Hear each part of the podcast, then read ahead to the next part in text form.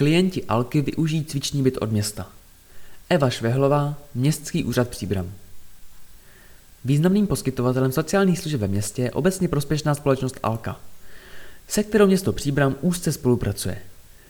Nejnovější aktivitu je podpora samostatného bydlení. Společnost Alka poskytuje služby osobám s handicapem prostřednictvím několika výlučných služeb, především denního stacionáře a sociální rehabilitace. Aktuálním cílem organizace je zajištění možnosti nové služby, kterou je podpora samostatného bydlení. Práce Alky je pro handicapované velmi důležitá a proto se ji snažíme podporovat.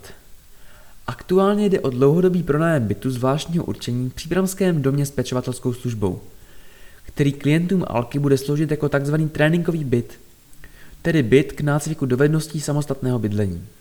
Podpora takového druhu začlenění osob s handicapem je velmi důležitá, uvedl starosta Jan Konvalinka.